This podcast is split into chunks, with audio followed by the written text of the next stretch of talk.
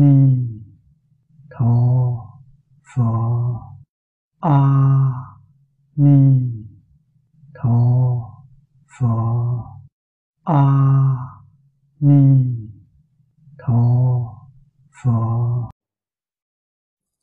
Xin mở kinh ra, trang 15 Chúng ta xem tiếp câu thứ tư.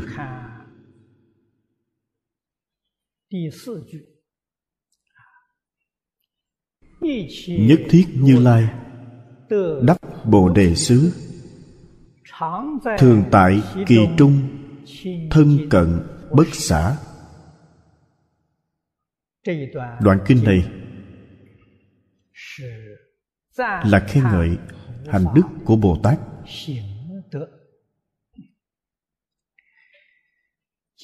Chúng ta cần phải hiểu rõ ý nghĩa mỗi chữ trong kinh văn.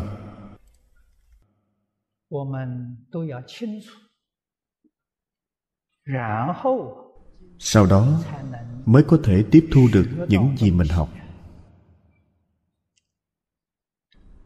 mới không đến nỗi uổng công đọc kinh.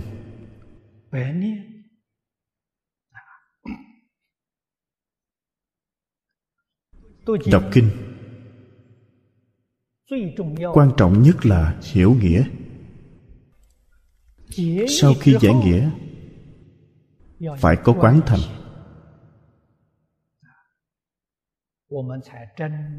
Như vậy mới thật sự đạt được lợi ích của phật pháp. Nếu không hiểu nghĩa của nó không biết quán thành. Sau khi đọc kinh không thể nói không có lợi ích. Lợi ích rất ít.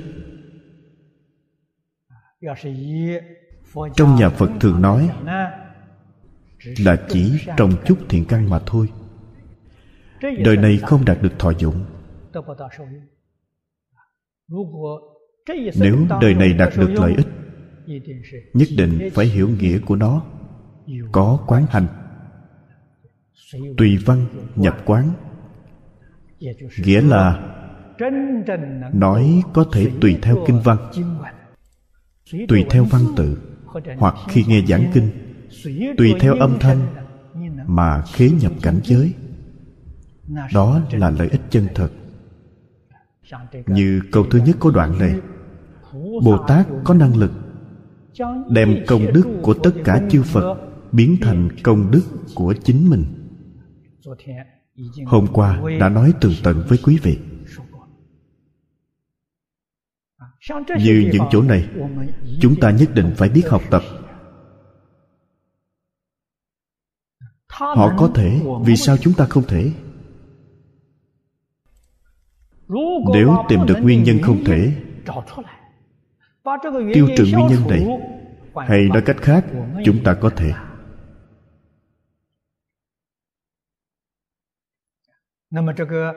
Câu thứ tư. Nhất thiết như lai được bồ đề xứ. Chúng ta xem câu kinh văn này. Có liên tưởng đến đương thời đức phật thích ca mâu ni ở dưới cội bồ đề. Khi sao mai vừa mọc liền hoát nhiên đại ngộ chăng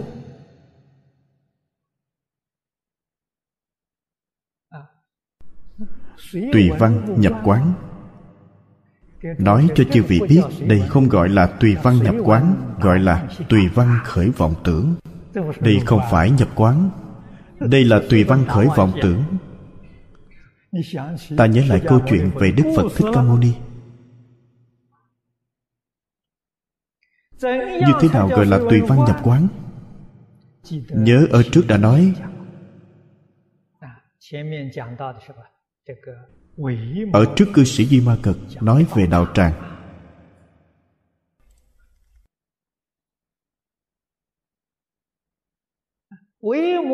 Đạo tràng mà cư sĩ di ma cực nói chính là nơi phật như lai được bồ đề.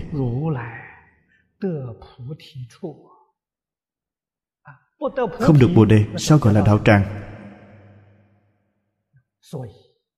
Bồ đề là giác ngộ chỉ cần có thể giúp ta giác ngộ. Mọi nơi đều là đạo tràng. Mọi lúc đều là đạo tràng. Mọi người, mọi sự, mọi vật đều là tăng thượng duyên giúp ta chứng đạo.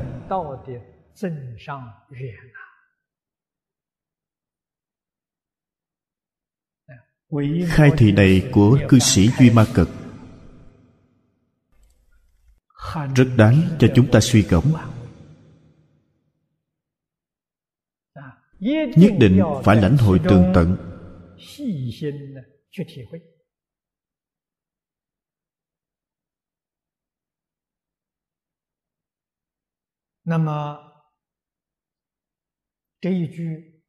Chúng ta học tập câu này như thế nào? Thường ở trong đó thân cận không bỏ. câu này nghĩa là sao? Giúp phật giáo hóa chúng sanh. Bồ tát không lìa xa phật. Phật ở đâu? Bồ tát nhất định ở đó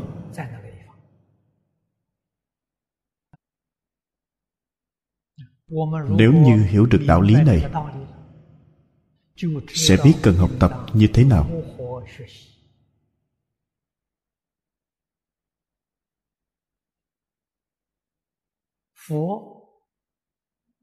Đức phật thì hiện, bồ tát cũng thì hiện. Ai làm phật, ai làm bồ tát, đều do gặp duyên khác nhau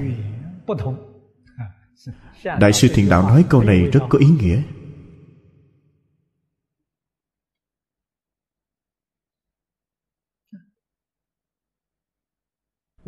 Chúng ta ở trong hội này. Hội này không phải nói là hội hiện tại là hội của đức phật thích ca mâu ni. Pháp vận của hội này có 12.000 năm Đức Phật Thích Ca Mâu Ni làm hội chủ. Ngài dùng thân Phật để xuất hiện Làm hội chủ, Làm chủ tịch. Hết thảy chư Phật Bồ Tát thị hiện Làm Bồ Tát Để ủng hộ Ngài.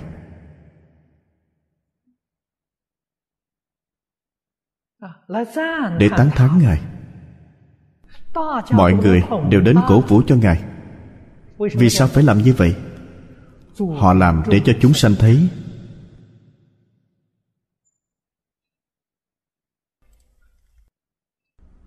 Ý này rất sâu sắc.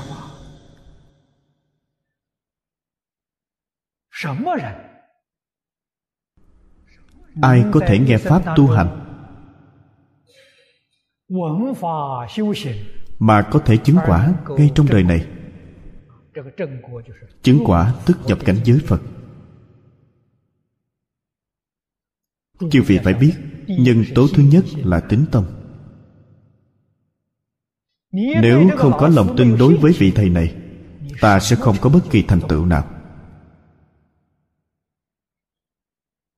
Đây là đạo lý nhất định. Pháp thế xuất thế đều không ngoại lệ thành tựu của mình nhất định tỷ lệ thuận với tính tâm của mình đối với thầy. Dù thầy cao minh đến đâu có học vấn đến đâu có đức hạnh đến đâu nếu không có lòng tin đối với họ dù theo học cả đời nghe họ giảng kinh thuyết pháp đều không đạt được chút lợi ích nào. Bởi vậy kinh hoa nghiêm mới nói niềm tin là chiếc nôi của mọi công đức tính vi đạo nguyên công đức mẫu. Đạo là gì? Là con đường thành phật. Căn nguyên của con đường thành phật. Ở trước chúng ta đã nói biển lớn công đức của tất cả như lai. Chiếc nôi của công đức. Chiếc nôi nghĩa là năng sanh. Có thể sanh ra vô lượng vô biên công đức đều do tính tâm này.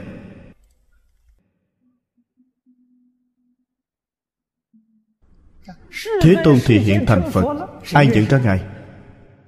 Ai có thể sanh tính tâm với ngài? Điều này chắc định có rất nhiều bồ tát. Đến làm cương, đây mới gọi là một vị phật xuất thế, ngàn vị phật ủng hộ. Nếu ngài không có ngàn vị phật, ngàn không phải là chữ số. Thực tế mà nói là vô lượng phật bồ tát ủng hộ, không chỉ ngàn vị phật. Ngàn là nói rất nhiều rất nhiều chư phật đến ủng hộ. Khiến những chúng sanh này thấy có nhiều người như thế đều đến nghe đức phật thích ca mâu ni thuyết pháp. Đại khái, đức phật thích ca mâu ni là người có học vấn, là người có đức hạnh.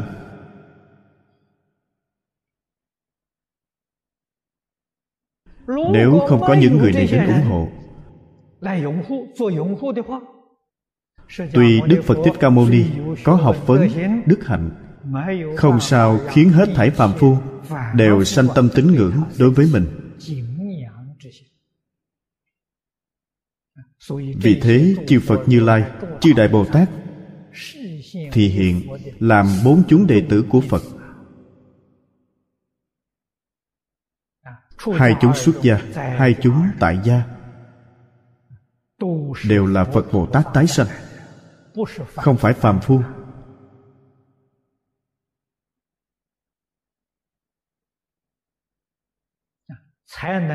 như vậy mới có thể thành tựu sự nghiệp độ hóa chúng sanh. Mà sự nghiệp độ hóa là bổn nguyện của tất cả chư phật. Bởi vậy, ai thì hiện làm phật đều không sao. Tự tha không hai. Không nhất định phải mình làm phật. Không nhất định bất kỳ ai làm phật đều được. Đều như nhau tâm đều thanh tịnh như thế, đều bình đẳng như thế.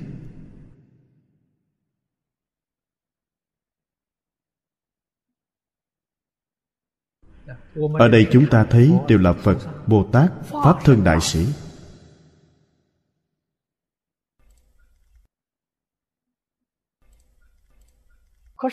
Có đồng học đến hỏi tôi bồ tát thì hiện trong hàng đệ tử phật. Vì sao vẫn có người làm ác? Có người chuyên môn phá đức phật thích ca mâu ni? Nghĩ ra nhiều cách gây chướng ngại. Chướng ngại có hai dạng người. Thứ nhất là đại quyền thị hiện.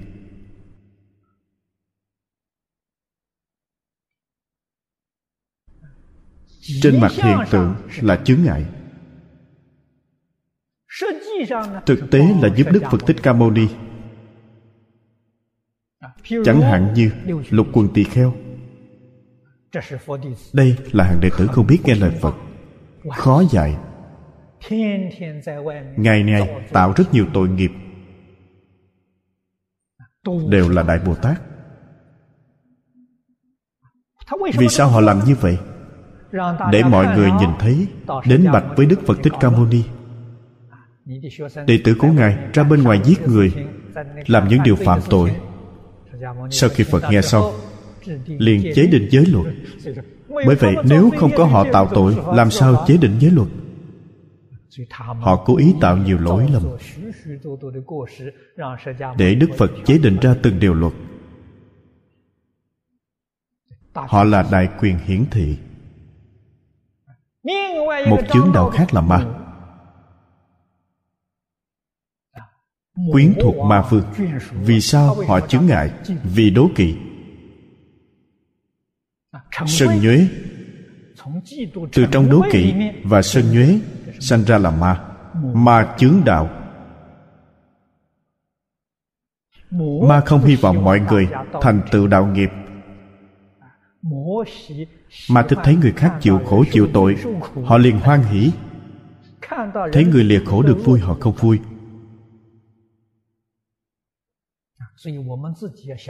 Chúng ta thử nghĩ xem, mình là phật hay là ma? Nếu chúng ta là đệ tử phật, thấy tất cả chúng sanh lìa khổ, liền sanh tâm hoan hỷ. Thấy tất cả chúng sanh chịu khổ, chịu nạn, chúng ta liền sanh tâm thương xót không nhẫn tâm nhìn. Đây là đệ tử phật. Nếu hoan hỷ khi thấy người khác đau khổ,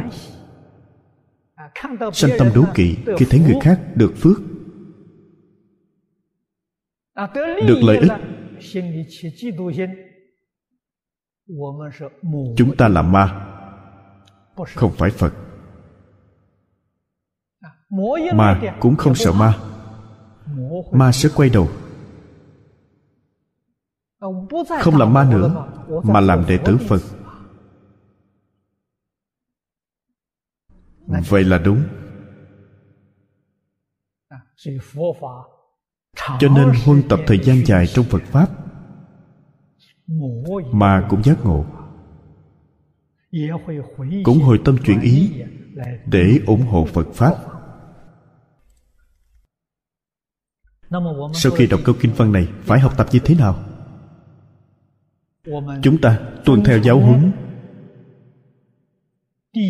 của hòa thượng đế nhạc.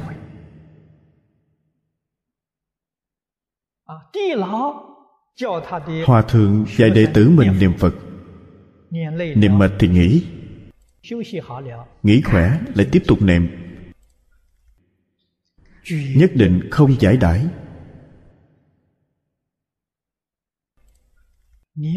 ta sẽ niệm được pháp hỷ sung mãn. niệm tương ưng với phật a di đà tương ưng với chư phật như lai. Hiện nay thiên tai dồn dập. Một số đồng tu đến gặp tôi. Đều nói với tôi về những tin tức. Họ xem được trên tivi hay ở chỗ nào đó khắp nơi đều có thiên tai.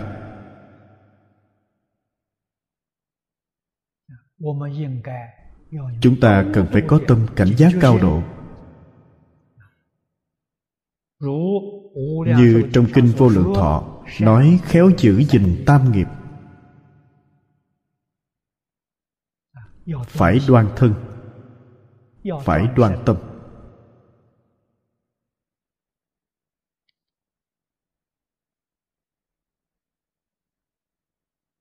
Đức phật dạy chúng ta làm. Chúng ta nhất định phải siêng năng nỗ lực làm. Phải hiểu những gì trong kinh nói. Dạy chúng ta những gì? Không phải đọc rồi mà thôi. Đọc rồi cũng vô dụng. Đọc rồi phải biết thực hành như thế nào. Chúng ta đọc câu kinh văn này sẽ biết. Có thời gian đến đây niệm phật. Đến đây nghe kinh đây chính là thường ở trong đó thân cận không xả. Câu sau cùng. Hằng dĩ sở đắc phổ hiền nguyện hải, khiến tất cả chúng sanh trí thân cụ túc.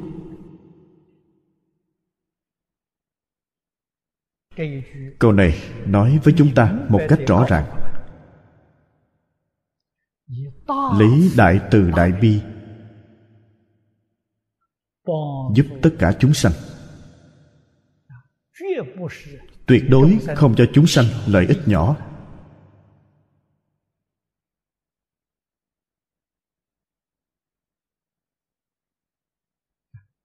Hôm qua,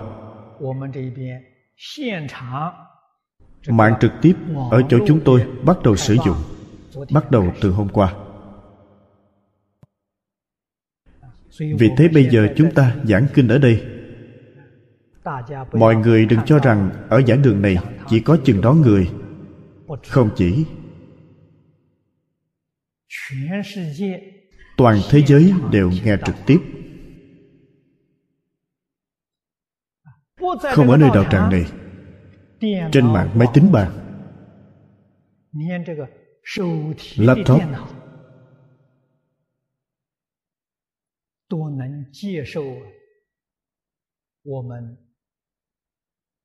Đều có thể nghe được âm thanh giảng kinh.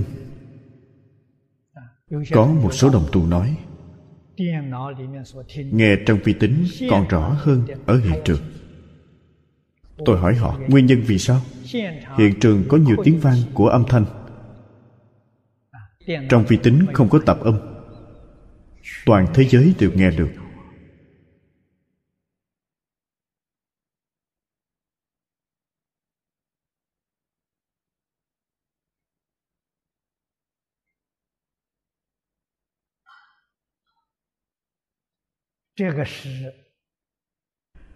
đây là phương thức hoàn pháp trong một kỷ nguyên mới một mở đầu mới cho thế giới này.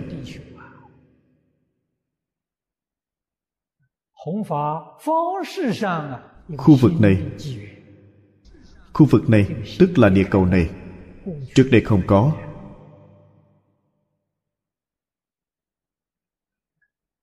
Sau sự mở đầu này nói thật, đối với việc hoàn pháp lợi sanh, phương tiện hơn nhiều. Mà còn tiết kiệm rất nhiều chi phí. Tương lai chúng ta cần in sách chăng? Không cần in sách. Cd băng ghi âm đều không cần.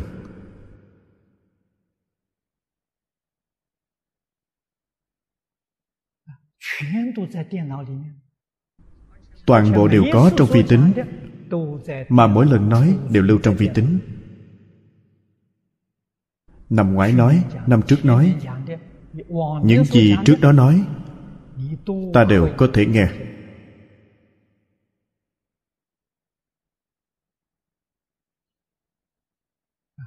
Hôm nay chúng ta gửi đi hơn một trăm phong thư, nói cho mọi người biết địa chỉ trên mạng. Sau này không cần gửi sách tiết kiệm rất nhiều tiền bưu phẩm tiết kiệm rất nhiều phiền phức. Rất nặng nề.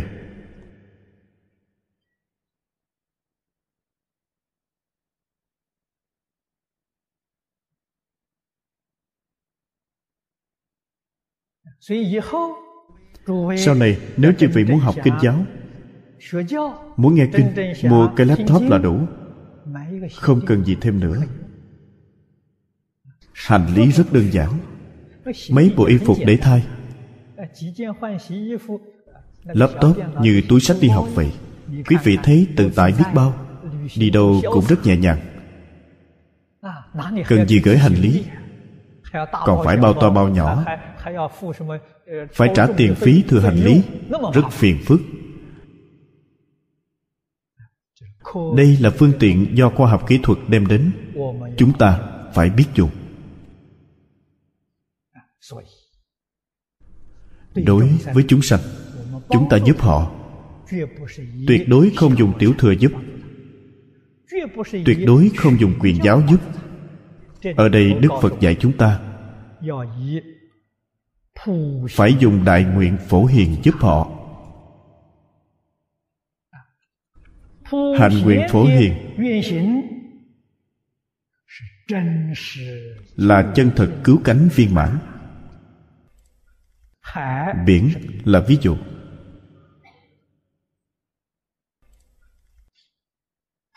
Đại nguyện phổ hiền là gì? Quý vị nghe câu này nhất định là nghĩ đến thập đại nguyện vương. Như vậy gọi là vọng tưởng. Lại chấp tướng. Hành nguyện phổ hiền vô lượng vô biên trong kinh hoa nghiêm, nói từ đầu đến cuối, mỗi chữ, mỗi câu đều là hạnh nguyện phổ hiền. Nói cho chư vị biết, không chỉ thập đại nguyện phương ở sau, không chỉ hai ngàn pháp môn nói trong phẩm ly thế gian, không chỉ bao nhiêu đó. Hai ngàn pháp môn là quy nạp thập đại nguyện vương ở sau là quy nạp chung.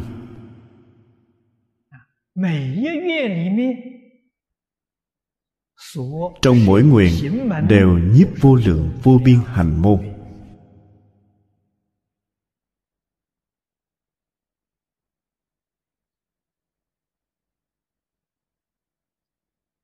Hạnh phổ hiền. Và các hạnh bồ tát đại thừa khác sai biệt ở đâu?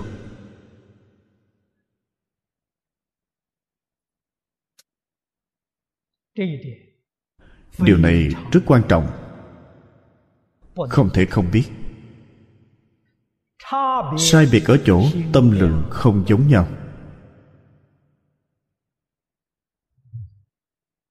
Tâm của phổ hiền không có chướng ngại cho nên tận hư không biến pháp giới. tâm ngài là bình đẳng thanh tịnh. Tu bất kỳ pháp môn nào công đức đều biến khắp hư không pháp giới. Đại thừa bồ tát chưa đến cảnh giới này vẫn còn phân biệt vẫn còn vọng tưởng.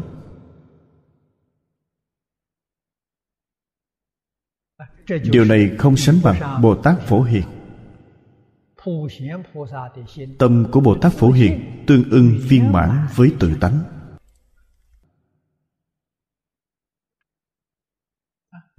Bồ tát đại thừa tương ưng một phần với tự tánh trong kinh đức phật, đưa ra ví dụ rất hay. Ngài dùng ánh trăng ví với cảnh giới của bồ tát.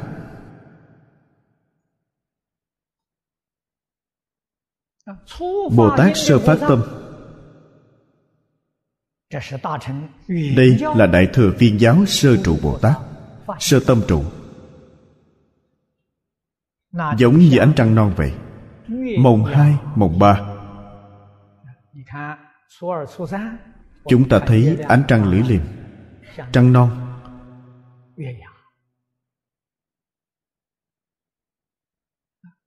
Tuy trăng lưỡi liềm quý vị phải biết đó là trăng thật không phải giả. Đó là ánh trăng thật không phải giả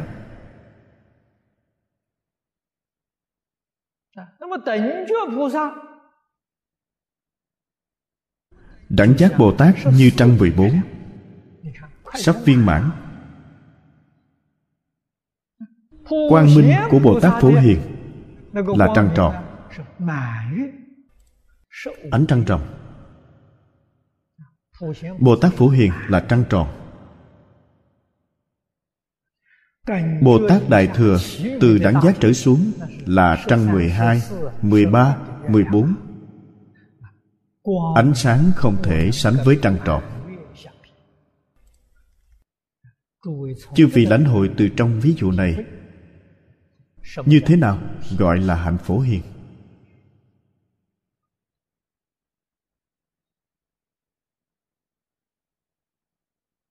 Do đây có thể biết Bồ Tát Đại Thừa.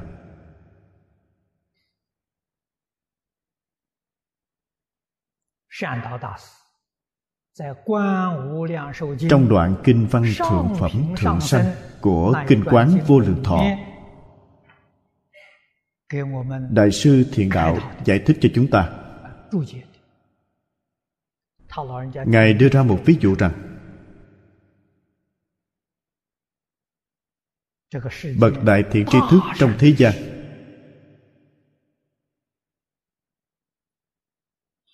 Có tu trì có trí tuệ có đức hạnh. Đến nói với quý vị pháp môn tịnh độ là thế tôn phương tiện giáo không phải cứu cánh giáo. Khuyên quý vị từ bỏ pháp môn này để tu pháp môn khác. Quý vị nghe xong có động tâm chăng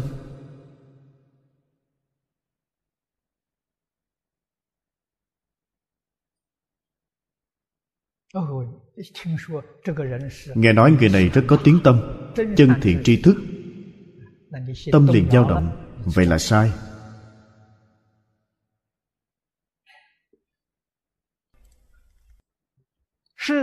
trước khi thế tôn nhập diệt biết chúng sanh trong thời kỳ mạt pháp。không có trí tuệ không có năng lực phân biệt chân vọng không có khả năng phân biệt chánh tà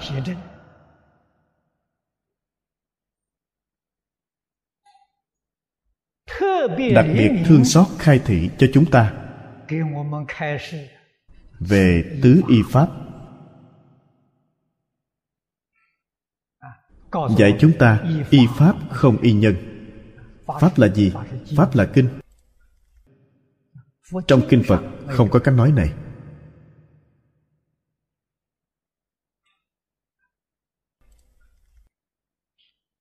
Y pháp bất y nhân cần phải chú ý ta tu học nương vào bộ kinh nào?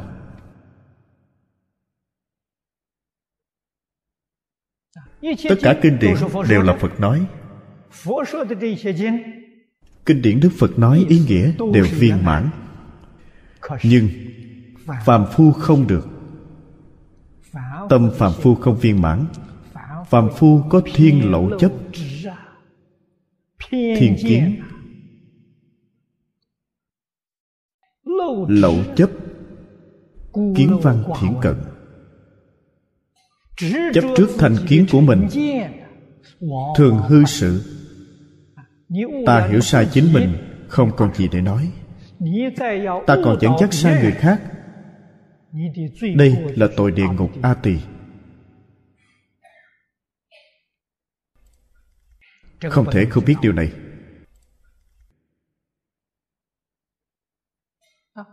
pháp pháp đều viên dung nhưng người thế gian không có tri kiến chân thật này, luôn nhìn thấy phật pháp là xung đột. Mâu thuẫn nhau, chống đối nhau. Khi tôi mới học phật,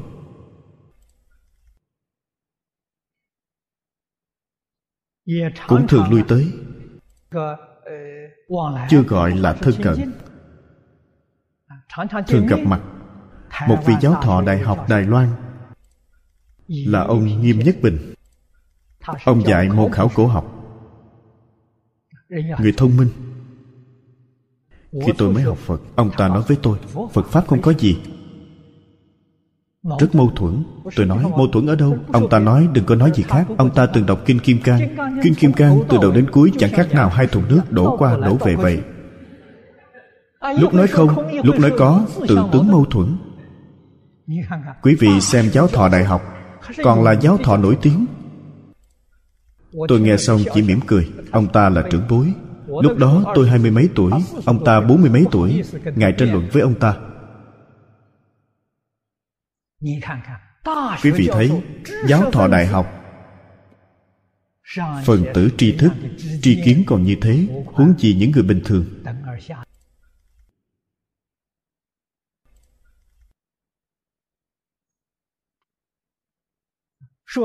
nói đến đây sư thừa quan trọng. sư thừa là tôi chỉ tin lời của một vị thầy. tôi chỉ nghe theo vị thầy này vấn đề gì tôi cũng thỉnh giáo thầy.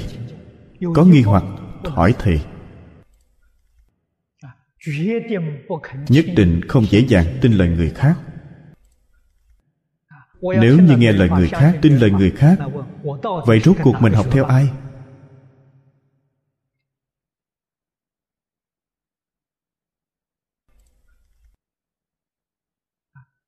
Thầy có trí tuệ. Thầy có đức hạnh cho nên đối với chúng ta, đề phòng rất nghiêm khắc. Hiện nay, sư đạo không còn.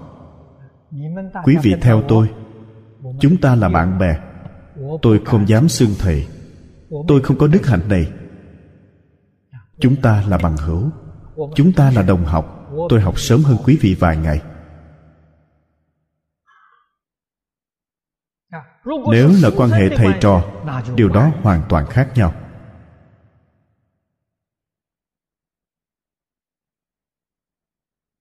Hiện nay có sư đạo chăng? Không có.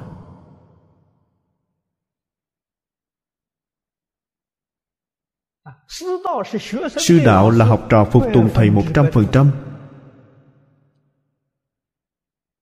Không nói hai lời. Tuổi tác của tôi trong thời đại này còn có dính đến một chút sư thừa. Quả thật rất may mắn.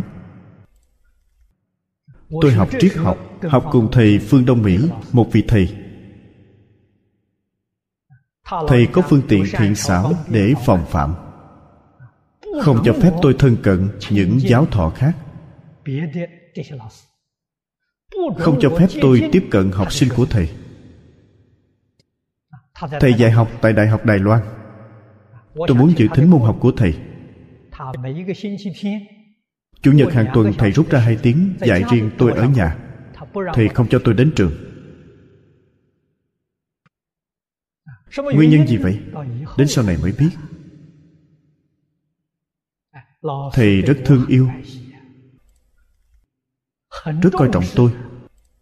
coi trọng điều gì? tôi là một trang giấy trắng chưa từng bị ô nhiễm.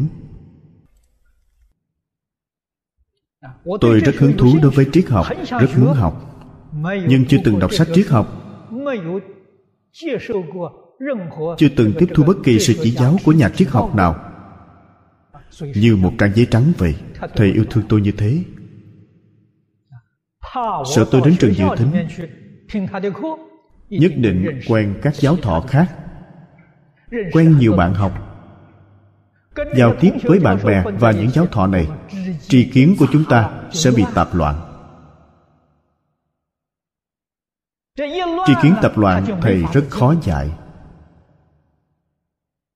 Cho nên thầy quản rất nghiêm khắc.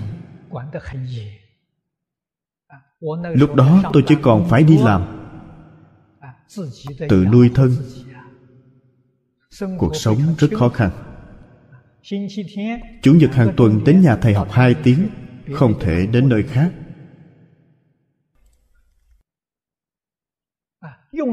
dùng phương thức này để dạy. tôi cảm kích suốt đời.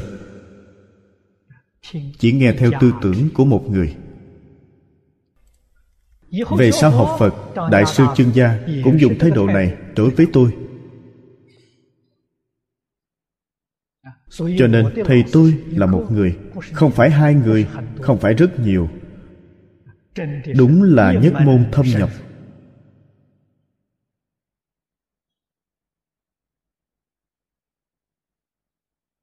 nền tảng cơ sở của chúng ta mới có thể vững vàng.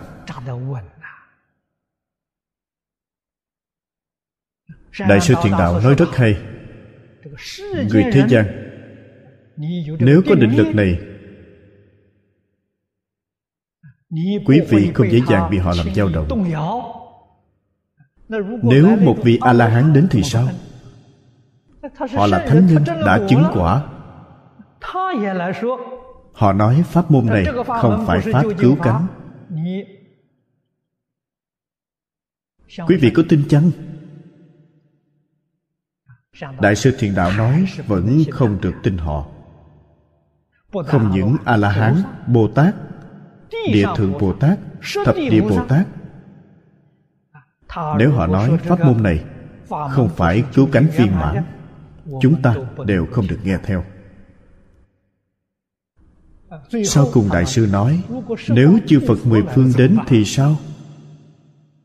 Đức phật đến. Vị phật nào đến? Đức phật thích ca mâu ni đến.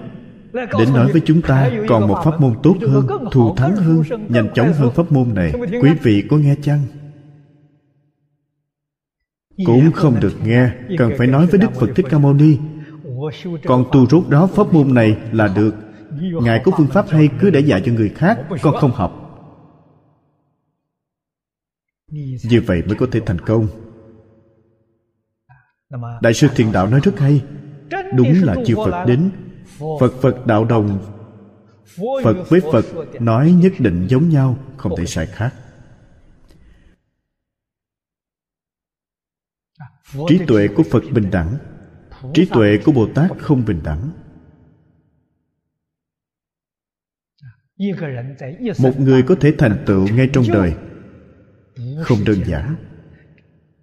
Đức phật thích ca mâu ni thị hiện thành đạo. Hàng ma của bát tướng thành đạo. Thật ra đức phật thích ca mâu ni đã thành phật từ kiếp lâu xa về trước. Trong kinh phạm võng nói rằng, lần này ngài thị hiện thành phật ở thế gian là lần thứ tám ngàn. Đến thế gian này là lần thứ tám ngàn vì sao phải thể hiện hàng ma, nghĩa là nói với chúng ta, bất kỳ ai trên con đường tu học nhất định gặp ma đến nhiễu loạn, không sao tránh khỏi. Cần phải biết, dùng sức định tuệ, hàng phục ma oán. Chúng ta cần phải có định công, cần có trí tuệ.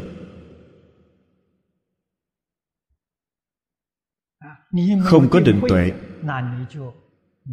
rất dễ bị ma lừa gạt bị đào thải ngay. Đánh mất cơ duyên trực độ của đời này. đó là tổn thất không gì sánh được. chúng ta phải kiên định tính tâm. Tuyệt đối không được dao động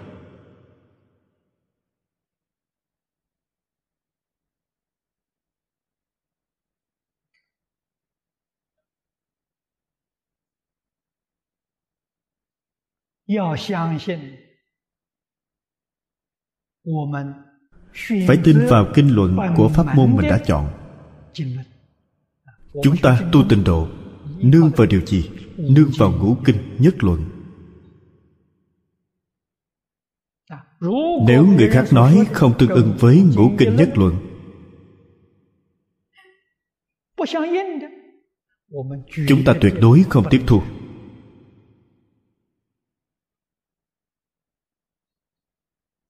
thực tế mà nói, ngũ kinh nhất luận, y theo bất kỳ một bộ kinh nào đó. Nếu có thể tin, có thể hiểu, có thể hành, sau cùng có thể chứng. Chứng của tịnh tông là vãng sanh bất thoái thành phật. Đây là chúng ta chứng quả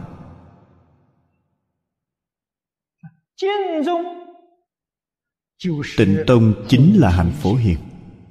Phẩm thứ hai của kinh vô lượng thọ. Phẩm thứ hai vẫn là phần tựa.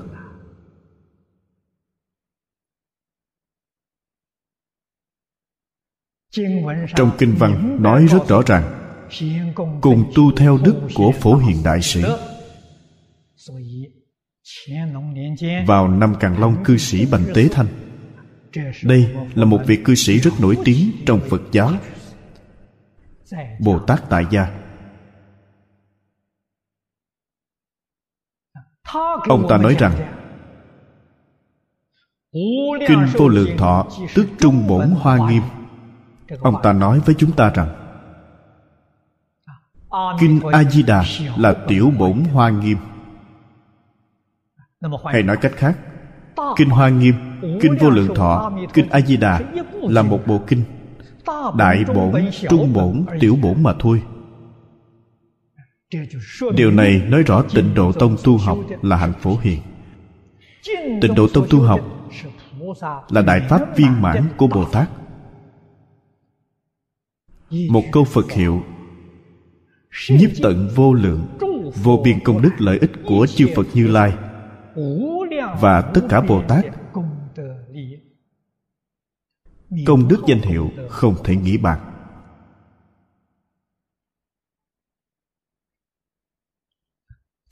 không thể nghĩ bạc là sao?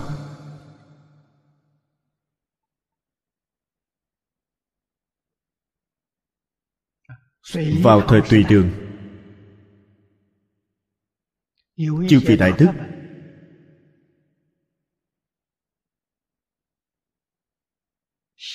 đã bỏ công phu.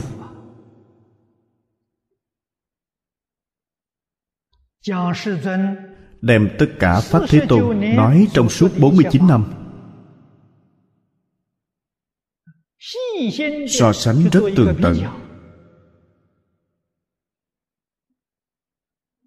Bộ kinh nào đệ nhất? Đệ nhất chính là bộ kinh này, có thể bao quát hết thảy các kinh. Hầu như mọi người đều công nhận kinh hoa nghiêm. Bởi vậy, mệnh danh hoa nghiêm là pháp luân căn bản. Tất cả kinh điển là quyến thuộc của hoa nghiêm. Hoa nghiêm là căn bản hoa nghiêm là căn nguyên của phật pháp.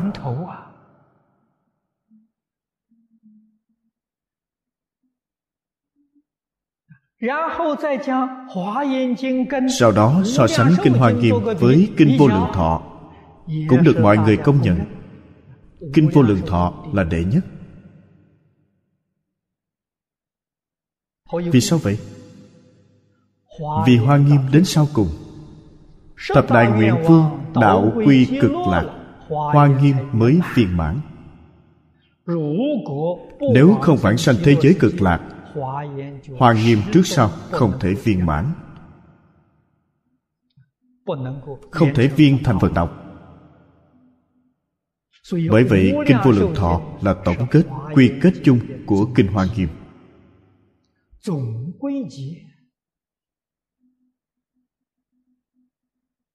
không dễ. Chứ vị tổ sư đại đức này, thực tế mà nói cũng là bồ tát thị hiện.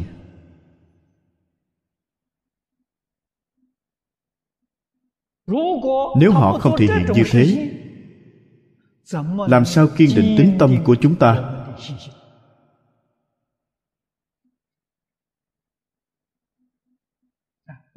Chúng ta cảm ơn đội đức những người này.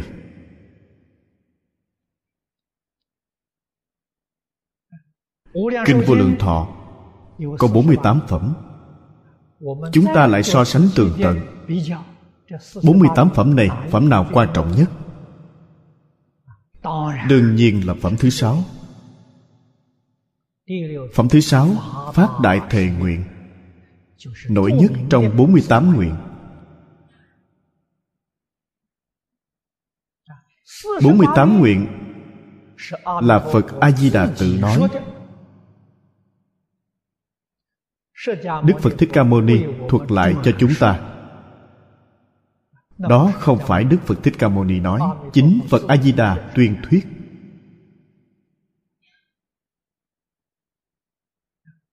Bốn mươi tám nguyện, bốn mươi tám điều này, điều nào quan trọng nhất? Hầu như cũng là chư vị cổ đức công nhận nguyện thứ mười tám. Nội dung nguyện thứ mười tám nói gì? Thập niệm tất sanh.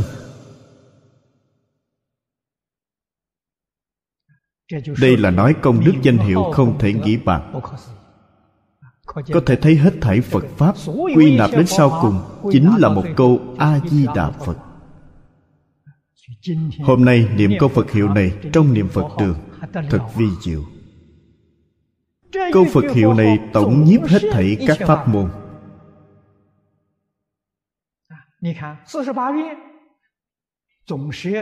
Nguyện thứ 18 tổng nhiếp 48 nguyện. 48 nguyện tổng nhiếp Kinh Vô Lượng Thọ. Mỗi câu mỗi chữ trong Kinh Vô Lượng Thọ không lìa 48 nguyện.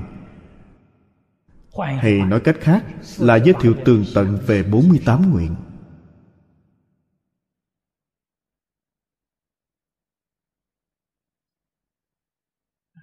Tiếp tục triển khai Kinh Vô Lượng Thọ chính là Kinh Hoa Nghiêm. Triển khai tiếp Kinh Hoa Nghiêm chính là hết thảy kinh điển Thế Tôn nói trong suốt 49 năm. Sau đó chúng ta đọc Kinh Hoa Nghiêm. Trong kinh nói, một tức tất cả. Tất cả tức một. Một là gì? Là bốn chữ A-di-đà Phật. Một câu Phật hiệu. Những gì Đức Phật nói trong suốt 49 năm, Một câu Phật hiệu nhiếp hết tất cả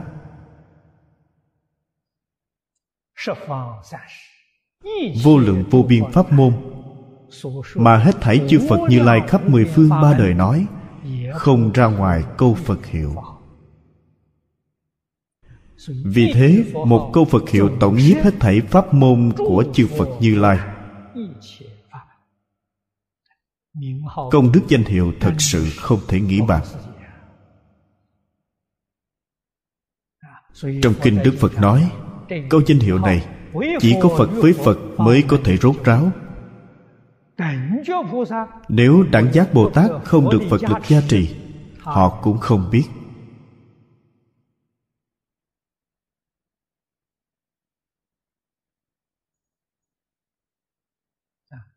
Chúng ta hiểu rõ đạo lý này. Câu kinh văn này rất dễ học. Chúng ta đã biết chúng ta dùng phương pháp gì để giúp tất cả chúng sanh dùng pháp môn niệm phật? Kinh văn khiến tất cả chúng sanh trí thân đầy đủ. Đây là trí tuệ đức năng đều có thể đủ nghĩa là viên mãn. Câu nói cuối cùng này là tổng kết. Thành tựu như thị vô lượng công đức.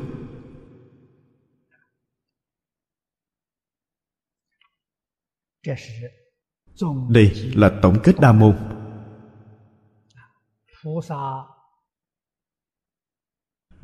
Bất luận là quả thức hay hành đức của bồ tát đều nói không cùng tận. Cho nên tổng kết là như thị vô lượng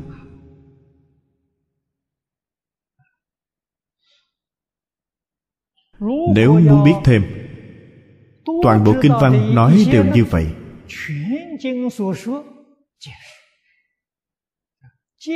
Đều là công đức viên mãn của bồ tát. Chúng ta phải lãnh hội tường tận. Đoạn kinh văn này đến đây là kết thúc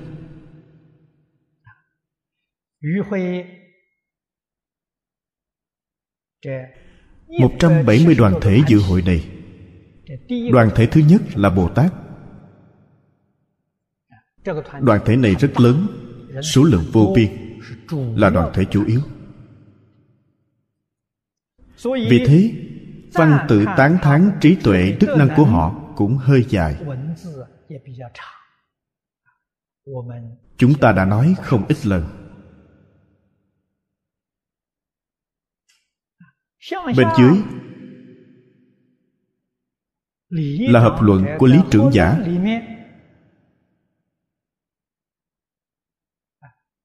ông có sự lãnh ngộ của mình.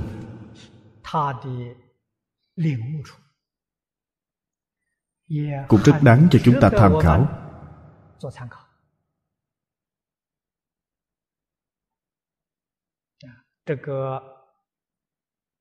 thiền sư đạo bái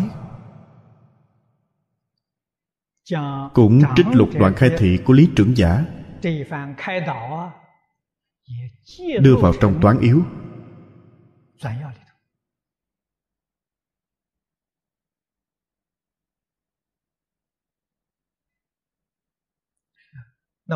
Ông nói đoạn này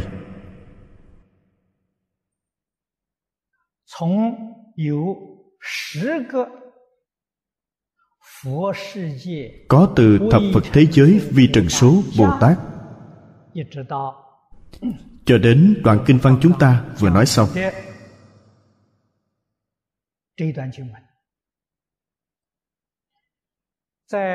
Trong kinh hoa nghiêm tổng cộng có 30 hàng. ngài rất tường tận. tất cả có 511 chữ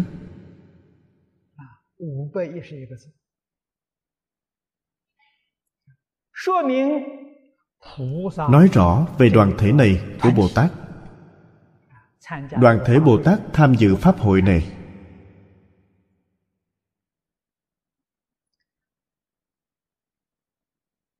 Trong phần này.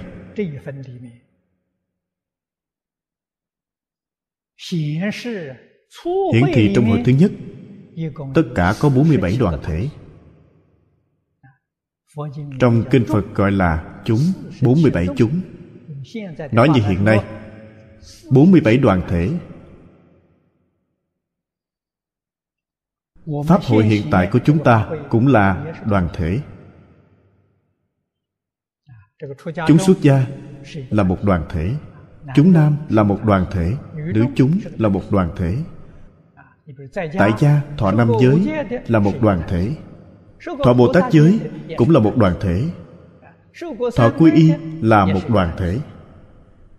Chưa thọ tam quy lần đầu đến nghe kinh. Quý vị cùng đến với vài người bạn ba người năm người cùng đến nghe kinh quý vị cũng là một đoàn thể. Đại chúng tham gia pháp hội ở đây không tính từng người, tính từng người quá nhiều, nói không hết. Chỉ nói đoàn thể lớn nhỏ. Hội thứ nhất có 47 đoàn thể.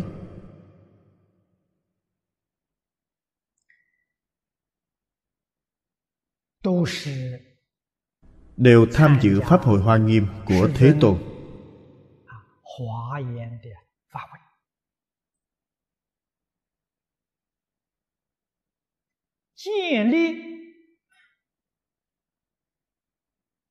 Kiến lập sự nghiệp lợi ích chúng sanh của đức phật. Đức phật mở hội này để làm gì? Để lợi ích chúng sanh. Lợi ích hết thảy chúng sanh khắp tận hư không biến pháp giới.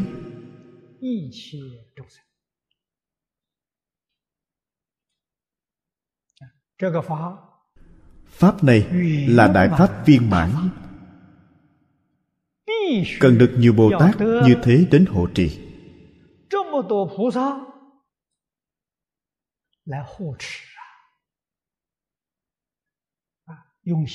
nói như hiện nay.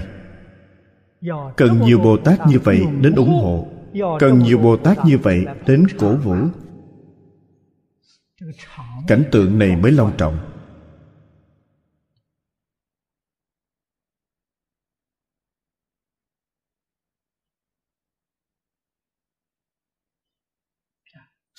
bởi vậy bồ tát ở trong hội này thật ra đều thuộc về ảnh hưởng chúng. Đến để làm ảnh hưởng chúng.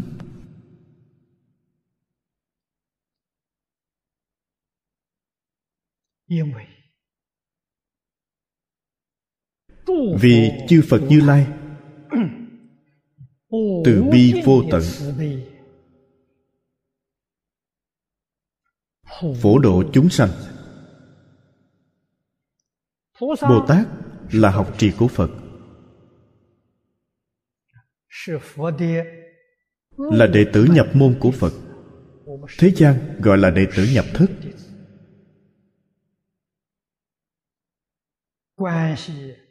quan hệ rất thân mật. Huống gì mỗi vị bồ tát đều phát thệ nguyện độ chúng sanh hôm nay thấy mình từ bi độ chúng. Có học sinh nào không ủng hộ? Sao có chuyện không toàn tâm toàn ý hiệp trợ?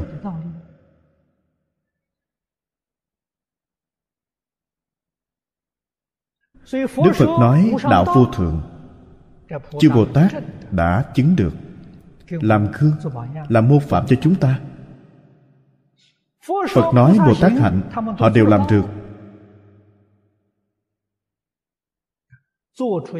Làm gương cho chúng ta noi theo. Mà làm một cách nổi bật nhất là 53 lần tham bái ở sau. 53 lần tham bái, mọi người phải nhớ, mỗi vị thiện tri thức không phải tượng trưng một pháp môn. Nếu tượng trưng một pháp môn, vậy chỉ có 53 pháp môn, sao lại ít như vậy? Không phải nói vô lượng vô biên pháp môn, sao chỉ có 53 được?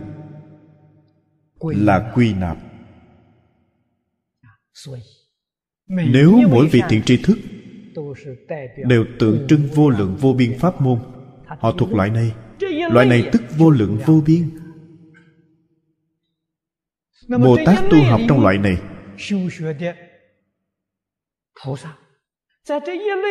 người tu học thành phật trong loại này lại không biết có bao nhiêu.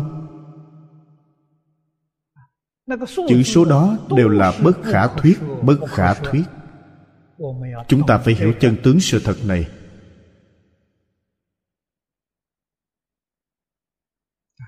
Sau đó mới có thể lãnh hội. Pháp hội trang nghiêm thù thắng vô cùng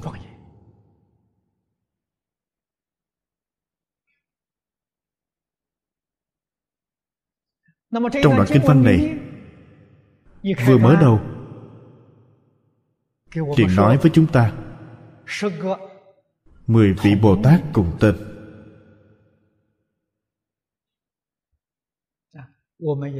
Chúng ta cũng đã giới thiệu tường tận. Bồ tát cùng tên, ý nghĩa trong này chính là nói từ xưa đến nay hết thảy chư phật khắp mười phương ba đời. Cùng tu theo đức của phổ hiền đại sĩ.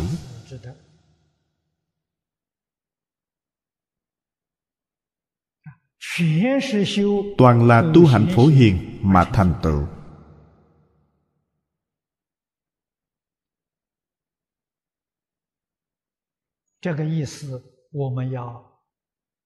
chúng ta cần phải lãnh hội được ý này. Mật nghĩa trong kinh văn nói,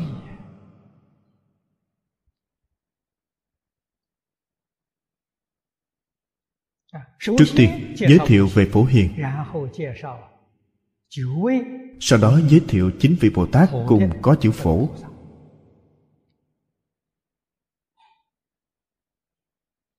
Tiếp theo là giới thiệu mười vị bồ tát dị danh. Dị danh. Dị là dị trong đồng. Đồng là đồng trong dị đồng dị không hai.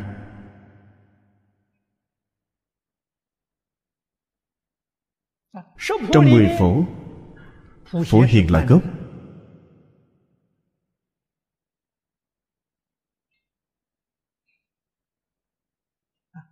Bồ tát phổ hiền là căn bản. Đồng danh là phổ.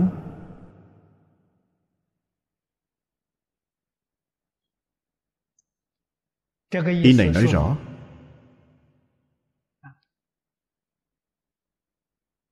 Gốc và ngọn là một.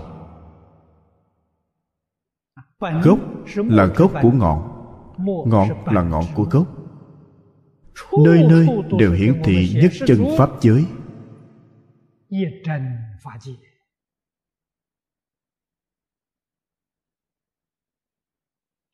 đồng dị chung riêng gốc là chung ngọn là riêng. Riêng là riêng trong chung. Chung là chung trong riêng. chung riêng là một không phải hai. Đồng dị là một không phải hai. Từ đây chúng ta lãnh ngộ được hết thảy vạn pháp thế xuất thế gian là một, không phải hai.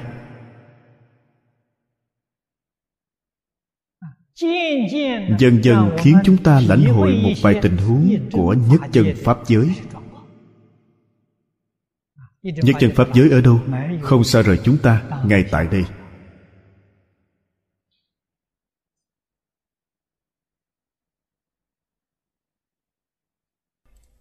Chúng ta đang mê mê mà không giác.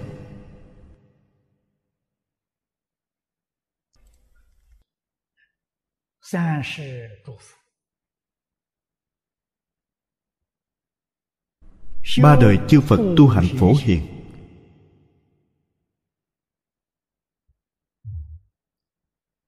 Đại bi đại trí. Hiển thị nơi tính vị.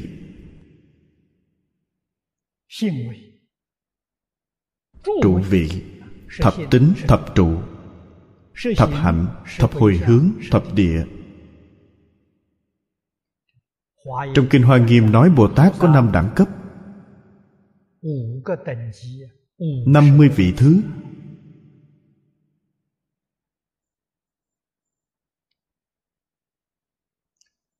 Bất luận ở vị thứ nào, đều tự lợi lợi tha. Ngày nay chúng ta ở vị thứ nào? Ngày nay chúng ta chưa nhập vị. Như đi học. Như học sinh chính khóa. Lớp một là học sinh chính khóa. Lớp một là ai? Là bồ tát sơ tín vị. Chúng ta bây giờ không phải bồ tát trong kinh nói rất rõ ràng, chúng ta là đại tâm phàm phu. Đại tâm phàm phu là gì? Là lớp dự bị. Chưa lên lớp một. Lớp dự bị của lớp một. Sắp lên lớp một. Chúng ta đang ở địa vị này. Bản thân phải rõ ràng đại tâm. Trí tuệ đức năng của chúng ta chưa thể nhập vị.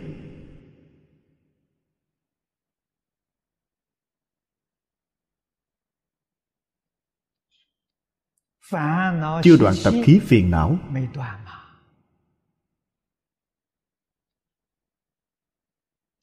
Cho nên chưa nhập vị. Nhưng tâm chúng ta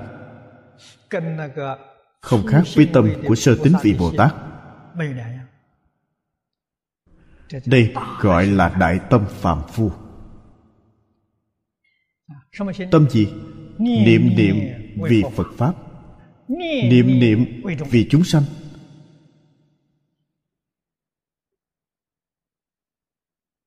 Đây là đại tâm phạm phu.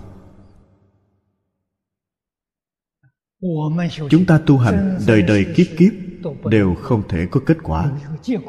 Nguyên nhân là do tâm lượng quá nhỏ. Nhỏ đến mức độ nào? Nhỏ đến mức không thể dung nạp người. Không những nhỏ đến mức không thể dung nạp người khác, nhỏ đến mức không thể dung chứa mình. Mình còn nổi nóng với chính mình. Mình còn không chấp nhận chính mình. Quý vị nói còn cách gì khác? Họ có thể làm được gì? Sự nghiệp phật pháp là đại sự bậc nhất trong pháp thế xuất thế gian.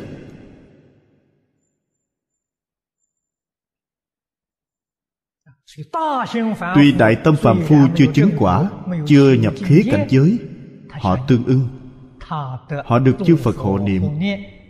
Họ được thiện thần ủng hộ.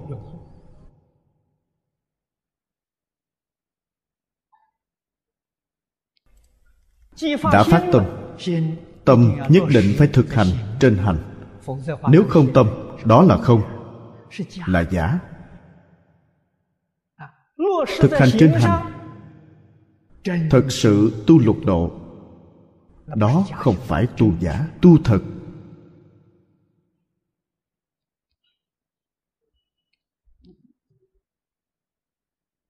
Tâm ta phát là chân tâm. Hiện nay người thế gian ai chịu nói lời chân thật? Tôi hỏi quý vị bây giờ quý vị có bao nhiêu tiền? Chắc quý vị không chịu nói. Trong xã hội nói quyền riêng tư. Bí mật riêng tư của mình không được bộc lộ. Còn phải che giấu. Sự che giấu này sẽ đưa ta vào trong tam đồ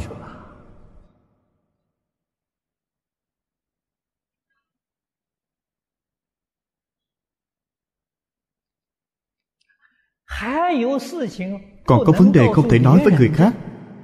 Đó đương nhiên không phải là việc tốt. Việc tốt vì sao không nói với người khác?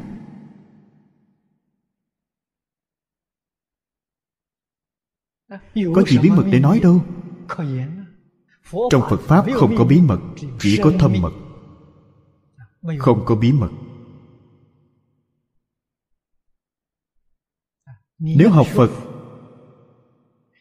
mà còn giấu người khác đi khắp nơi làm việc xấu. Như vậy làm sao có cảm ứng? Quý vị gạt được người thế gian, nhưng không thể gạt quỷ thật. ngạn ngữ thường nói, ngẩng đầu ba thước có thần minh. Sao ta có thể gạt thần minh?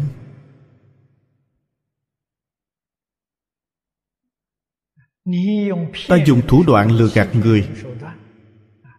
Người bị ta lừa gạt. Bị ta che mắt. Vẫn tôn kính mình. Nhưng quỷ thần sẽ cười chê mình. Coi thường mình. Chúng ta đọc kinh vô lượng thọ đọc đến trong kinh vô lượng thọ nói, đến nhân số ở thế giới cực lạc rất nhiều. Không thể tính kể.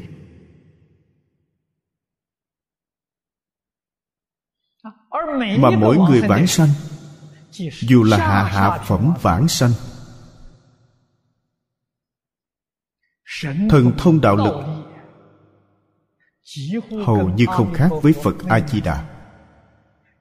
Thiên nhãn động thị thiên nhĩ triệt thính tha tâm biến tri. Chúng ta khởi tâm động niệm. mỗi người ở thế giới cực lạc đều rõ ràng minh bạch. Ta muốn cầu vãng sanh. Khi lâm chung đến tiếp dẫn không phải vấn đề đơn giản. Phải có điều kiện. Điều kiện gì? tâm thanh tịnh tâm tịnh, tức cõi phật tịnh.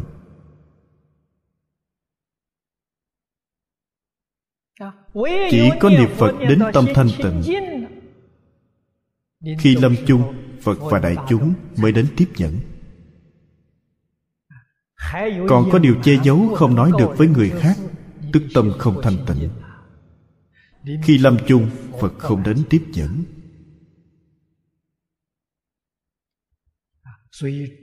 chư vị đồng tu phải biết, pháp môn này dù một chút giả dối cũng không được làm. Chẳng phải đã từng nói với quý vị, niệm phật không hoài nghi, không xen tạp, không được xen vào chút giả dối nào. Xen vào một chút giả dối, xen vào một chút hư vọng, xen vào một chút riêng tư. Đời này không thể vãng sanh không phải phật không từ bi không phải phật không tiếp dẫn là tự mình chướng ngại mình.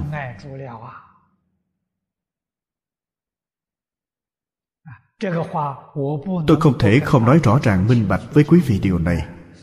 Tôi từng nói rất nhiều lần. Hy vọng nhắc nhở chư vị đồng tu nếu muốn vãng sanh trong đời này nhất định phải đoạn sạch hương ngụy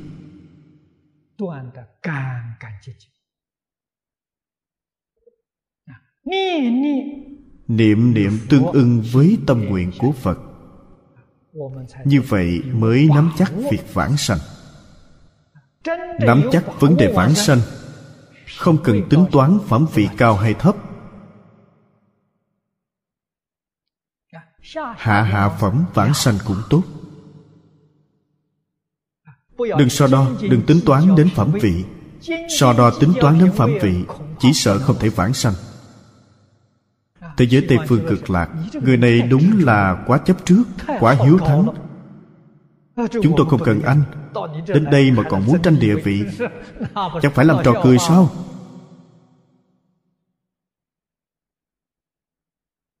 Cần tâm địa phải luôn thanh tịnh, tâm bình khí hòa, không nhiễm chút trần như vậy mới có thể làm được việc lớn này. Đời này vĩnh thoát luân hồi, không còn trôi lăn trong ba đường ác.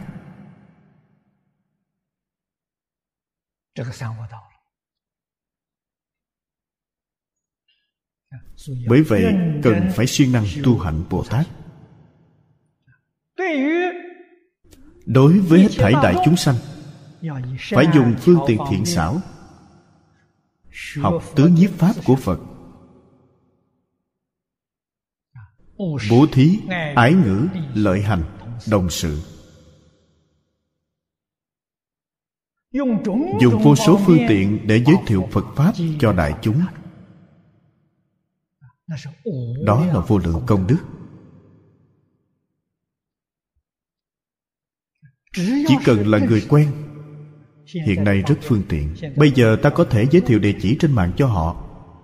Giới thiệu đạo tràng cho họ. Tôi làm ở đây. Cũng hy vọng mỗi vị đồng tu đều siêng năng, nỗ lực làm. Cách làm này là thay phật làm việc.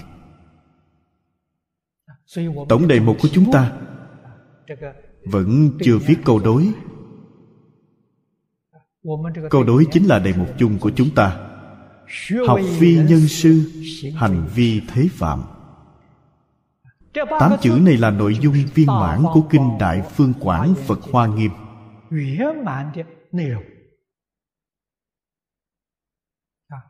làm phật bồ tát nghĩa là gì? chính là làm tấm gương tốt cho hết thảy chúng sanh làm điển phạm cho tất cả chúng sanh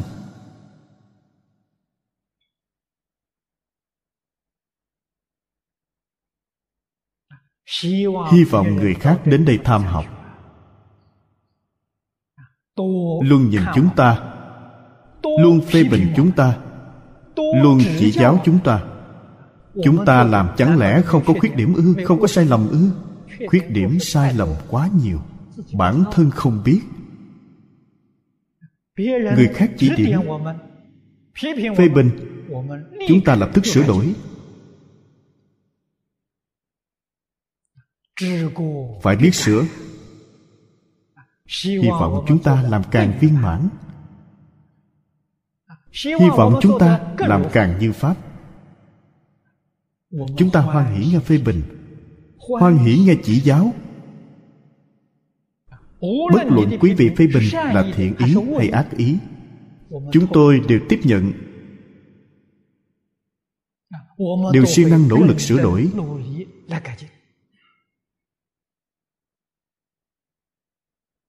Khiến đạo tràng này đầy đủ quỷ phạm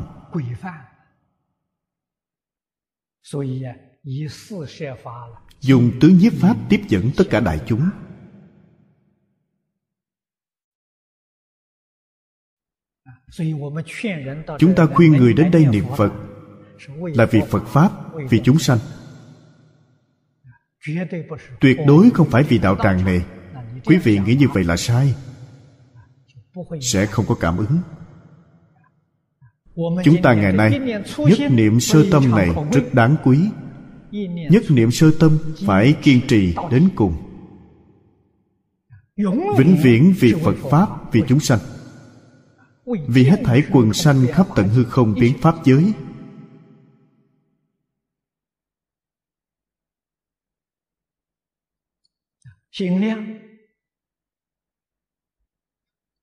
dùng tâm lượng không thể như chư phật như lai.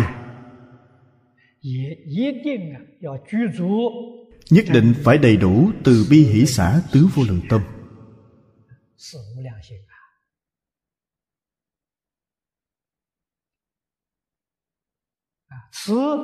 Từ là ban vui. Bi là bạc khổ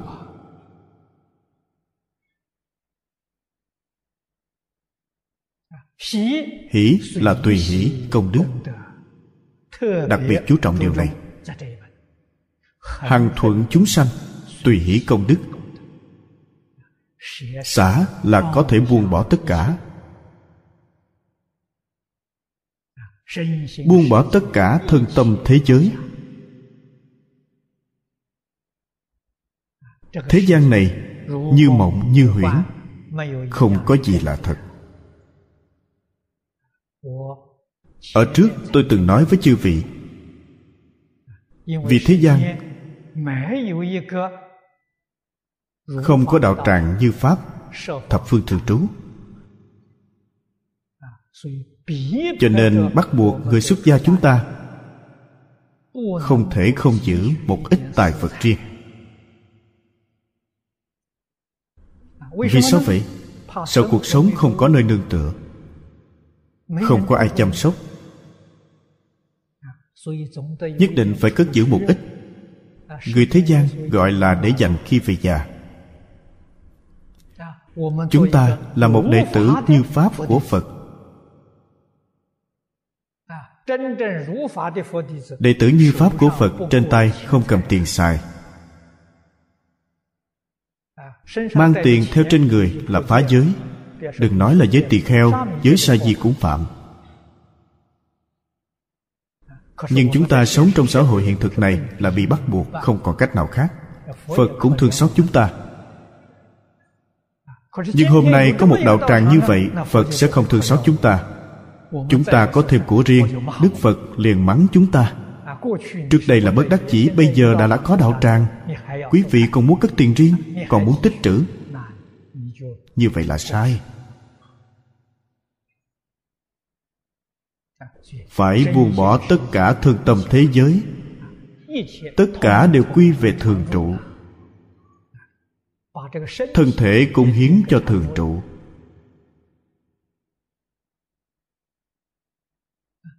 Nhất tâm nhất ý, làm việc cho đạo tràng này. Làm công đức, làm việc nhỏ. Niệm phật vãng sanh, bất thoái thành phật cho nên ở đây là chỗ tất cả như lai được bồ đề. Đây là thật. Không phải giả. Nhân duyên hy hữu. Ở đây chúng ta hành chính là đạo phổ hiền.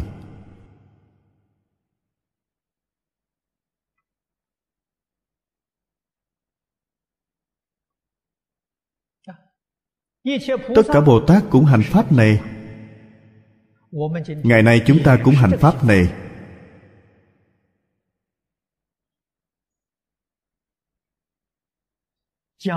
Có thể mong chờ thành tựu trong tương lai.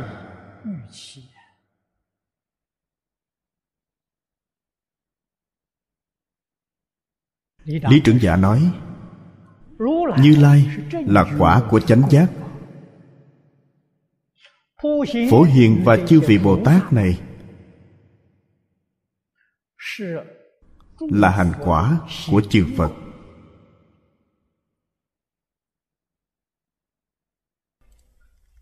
Nơi như lai cư trú là hoa tạng tịnh độ. Hoa tạng tịnh độ là nương quả mà được báo. Tất cả chúng sanh dùng căn tánh của mình quan sát ba loại nhân quả của như lai. học tập hành môn của phật bồ tát từ chỗ này sanh khởi tính tâm kiến lập đại nguyện. Phật pháp cũng không liền nhân quả ở trước có trình bày với quý vị về nhân quả bất không?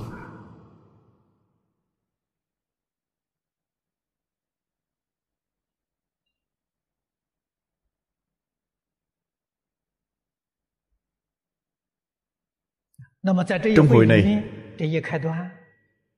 vừa mở đầu nói về phổ quang minh điện. Đến hội thứ hai phẩm hiền thủ tổng cộng có 12 phẩm kinh 12 phẩm kinh này khó giảng nhất trong kinh Hoa Nghiêm. Thông thường Pháp Sư giảng kinh Hoa Nghiêm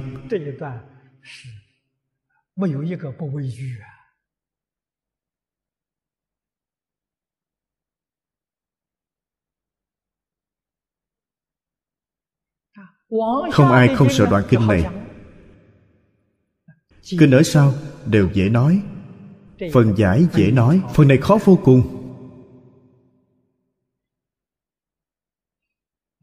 Khó ở đâu? Toàn là danh hiệu của phật bồ tát và quỷ thần.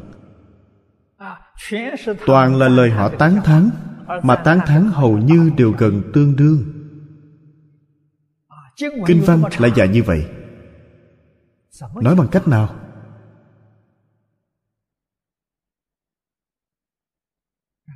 Khó thật. Chứ không phải giả. Mà đoạn kinh văn này nói cho chư vị biết rất quan trọng. Đức phật tỳ lô giá na đã thành phật. Ngài hiển bài y chánh trang nghiêm của mình cho chúng ta thấy. Hiển bày ra cho chúng ta xem không hiểu không biết sự lợi ích của nó. Như chúng ta tham quan, viện bảo tàng vậy. Viện bảo tàng cố cung của trung quốc. Chư vị đi tham quan. Trong phòng triển lãm trưng bày những gì? Toàn là đồng hư sắc vụn.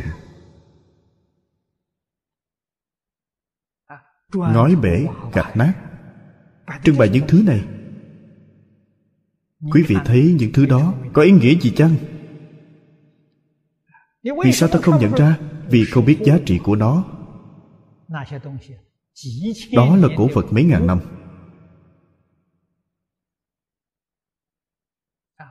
Vật quý nhất trong các phòng triển lãm. Người thế gian không hiểu, thấy nó chẳng có gì thú vị, thấy những vật hư nát này, cho tôi cũng không cần. Không đáng một xu thật ra đó là báu vật vô giá. Thích những gì? Thích đồ dùng bằng ngọc của thời đại minh thanh, rất đẹp. Thấy rất dễ thương. Đúng là đi không đành. Đồ dùng bằng ngọc thời minh thanh so với đồng hư sắc vụn. Giá trị của nó như một trời một vực. Chúng ta không hiểu cũng không biết thưởng thức. Tuy nói giá trị cao như thế, cho tôi tôi cũng không cần.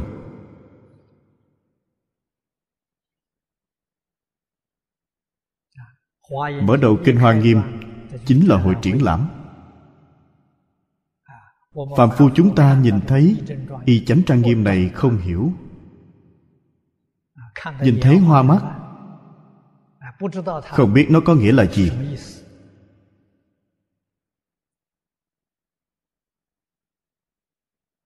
Tuy không hiểu ý gì,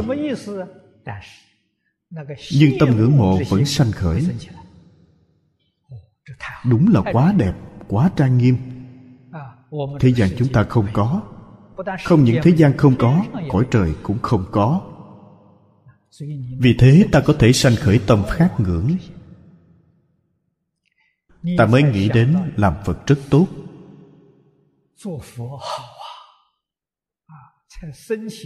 Mới sanh khởi ý niệm làm phật. nếu muốn làm phật phải làm sao? vậy thì phải học phật ý niệm học phật tự nhiên sanh khởi.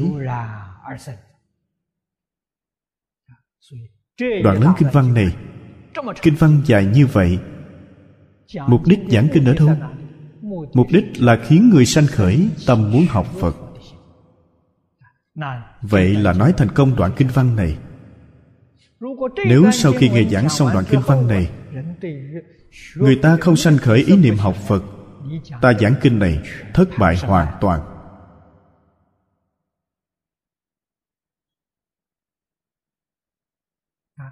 Vì nó toàn là sự. Sự này nói như thế nào? Nhất định phải nói ra được lý ở trong sự. Nói ra nhân quả ở trong sự. Nói ra công đức lợi ích bao hàm trong sự. Như vậy sẽ rất lý thú. Chỗ khó của phần này là đây.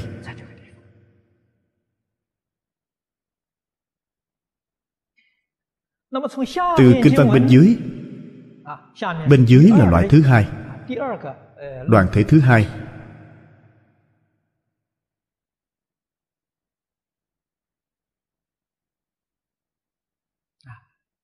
Hải nguyệt quan đại minh bồ tát.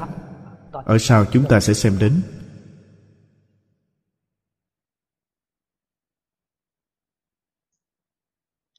tiếp theo nói với chúng ta về thần chấp kim cang. Chúng thần có chín đoàn thể.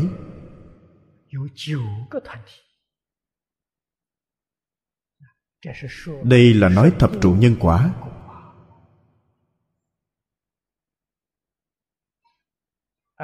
những người này là ai? Nói cho chư vị biết toàn là bồ tát phổ hiền. Mọi người phải ghi nhớ điều này ở trước nói chung, nói riêng, nói đồng, nói dị, ý nghĩa trong này rất sâu sắc.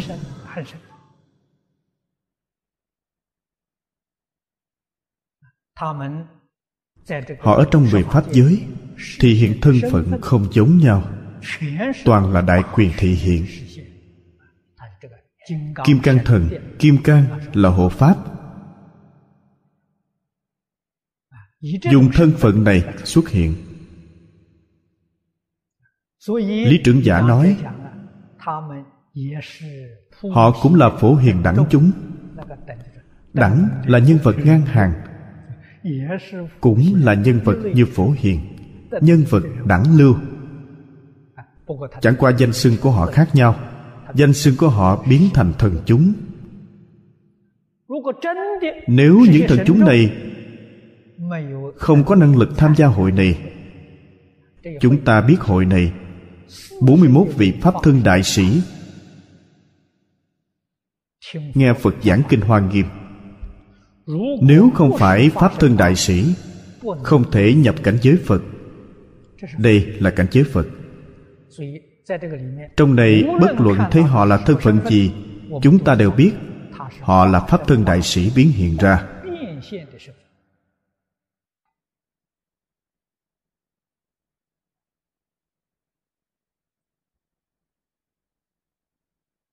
Chúng ta phải hiểu điều này. Những gì họ thể hiện như trong phẩm phổ môn nói đáng dùng thân gì để độ họ liền hiện thân đó. Đáng dùng thân kim cang thần để độ họ liền hiện kim cang thần. Đáng dùng sơn thần hải thần để độ họ liền hiện sơn thần và hải thần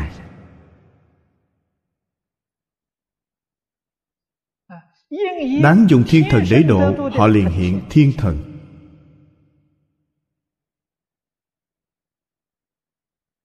Cùng một đạo lý người đáng dùng thân người để độ họ liền hiện thân người. Sự và lý ở trước từng trình bày với quý vị. Chư phật bồ tát và tất cả chúng sanh cảm ứng đạo giao chỉ có một mục đích giúp tất cả chúng sanh phá mê khai ngộ quay đầu là bờ ở đây bồ tát đang biểu diễn. Biểu diễn một vị phàm phu diễn một kẻ phàm phu. Từ sơ tính vị bắt đầu kiến lập tính tâm. tín ngưỡng phật pháp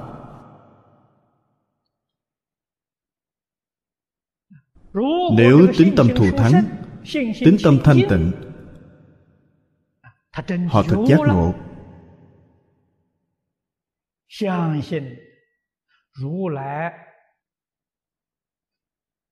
Tin quả địa chánh giác của như lai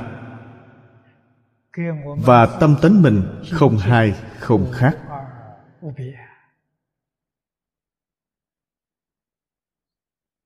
tuy chúng ta ở phạm phu địa tuy nhất phẩm tập khí phiền não đều chưa đoạn. Nhưng đức phật nói mỗi chúng ta đều có chân tâm có bổn tánh. Chân tâm và bổn tánh của chúng ta không khác gì chân tâm bổn tánh của chư phật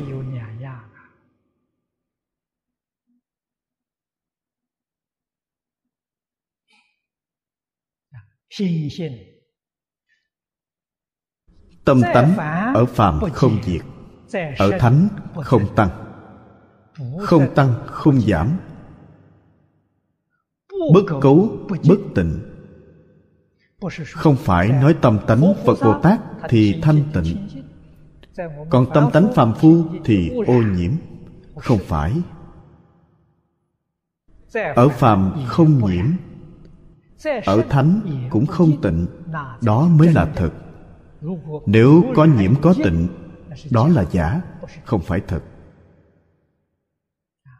Trong kinh đức phật nói, có nhiễm, có tịnh. Nhiễm tịnh là nói về điều gì? Nói về a lại gia thức a lại gia thức có nhiễm, có tịnh. Chân như bản tánh, không có nhiễm tịnh.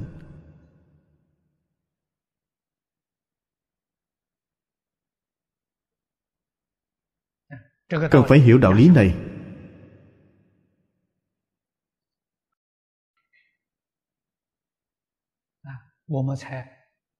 Chúng ta mới minh bạch rằng chân như bản tánh của mình với chư phật như lai không khác.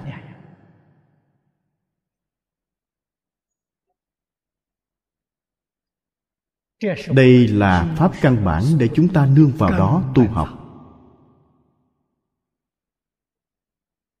tính tâm của chúng ta kiến lập từ đây.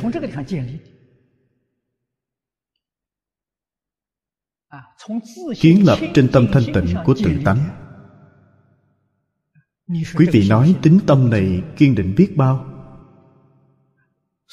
vì thế mới có thành tựu không thể nghĩ bàn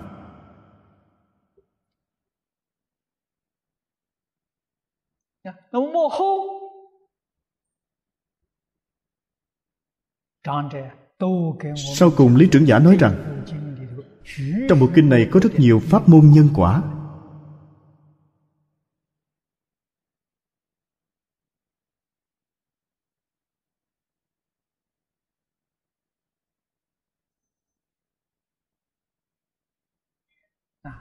Nói chúng bồ tát dị danh đây là thập trụ sơ tâm.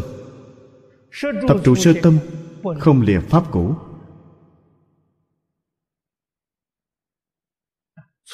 Lúc vừa phát tâm liền thành chánh giác. Ý này thâm sâu vô cùng. Chúng ta thử nghĩ xem phải chăng chúng ta sơ phát tâm liền thành chánh giác? Sơ phát tâm nhất định thành chánh giác nhưng ta chưa phát tâm. Ta tưởng rằng mình đã phát tâm. Đó là tăng thượng mạng. Đó là sai lầm. Không phải thật như thế nào gọi là sơ phát tâm? Sơ phát tâm là phát tâm bồ đề. Vừa phát tâm bồ đề trong kinh hoa nghiêm là quả vị gì? Quả vị của sơ trụ bồ tát. Quý vị phải biết sơ trụ bồ tát không những siêu việt lục đạo vượt thoát mười pháp giới họ phá nhất phẩm vô minh chứng một phần pháp thân. Đây gọi là sơ phát tâm. Người sơ phát tâm như thế nào?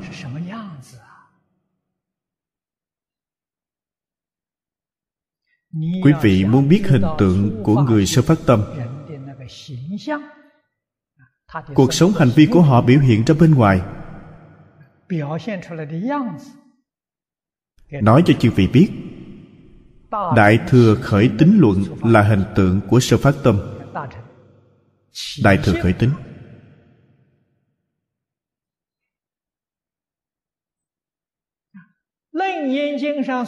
Trong Kinh Lăng Nghiêm nói về nhị thập ngũ viên thông chương 25 vị Bồ Tát đó là sơ phát tâm.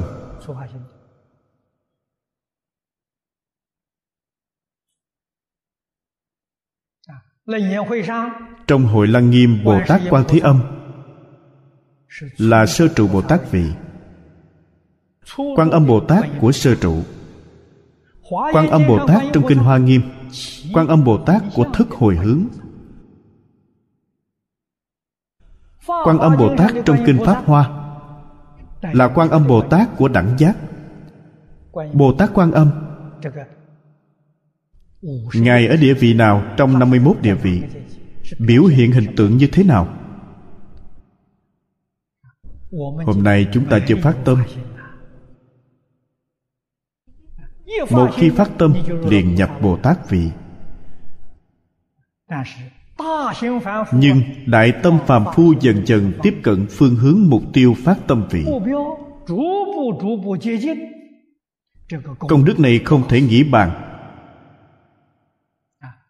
tuyệt đối không có lệch lạc, nhất định không có quay đầu. Thôi, hôm nay thời gian đã hết, chúng ta tạm dừng tại đây. A ni tho pho a ni tho pho a ni tho pho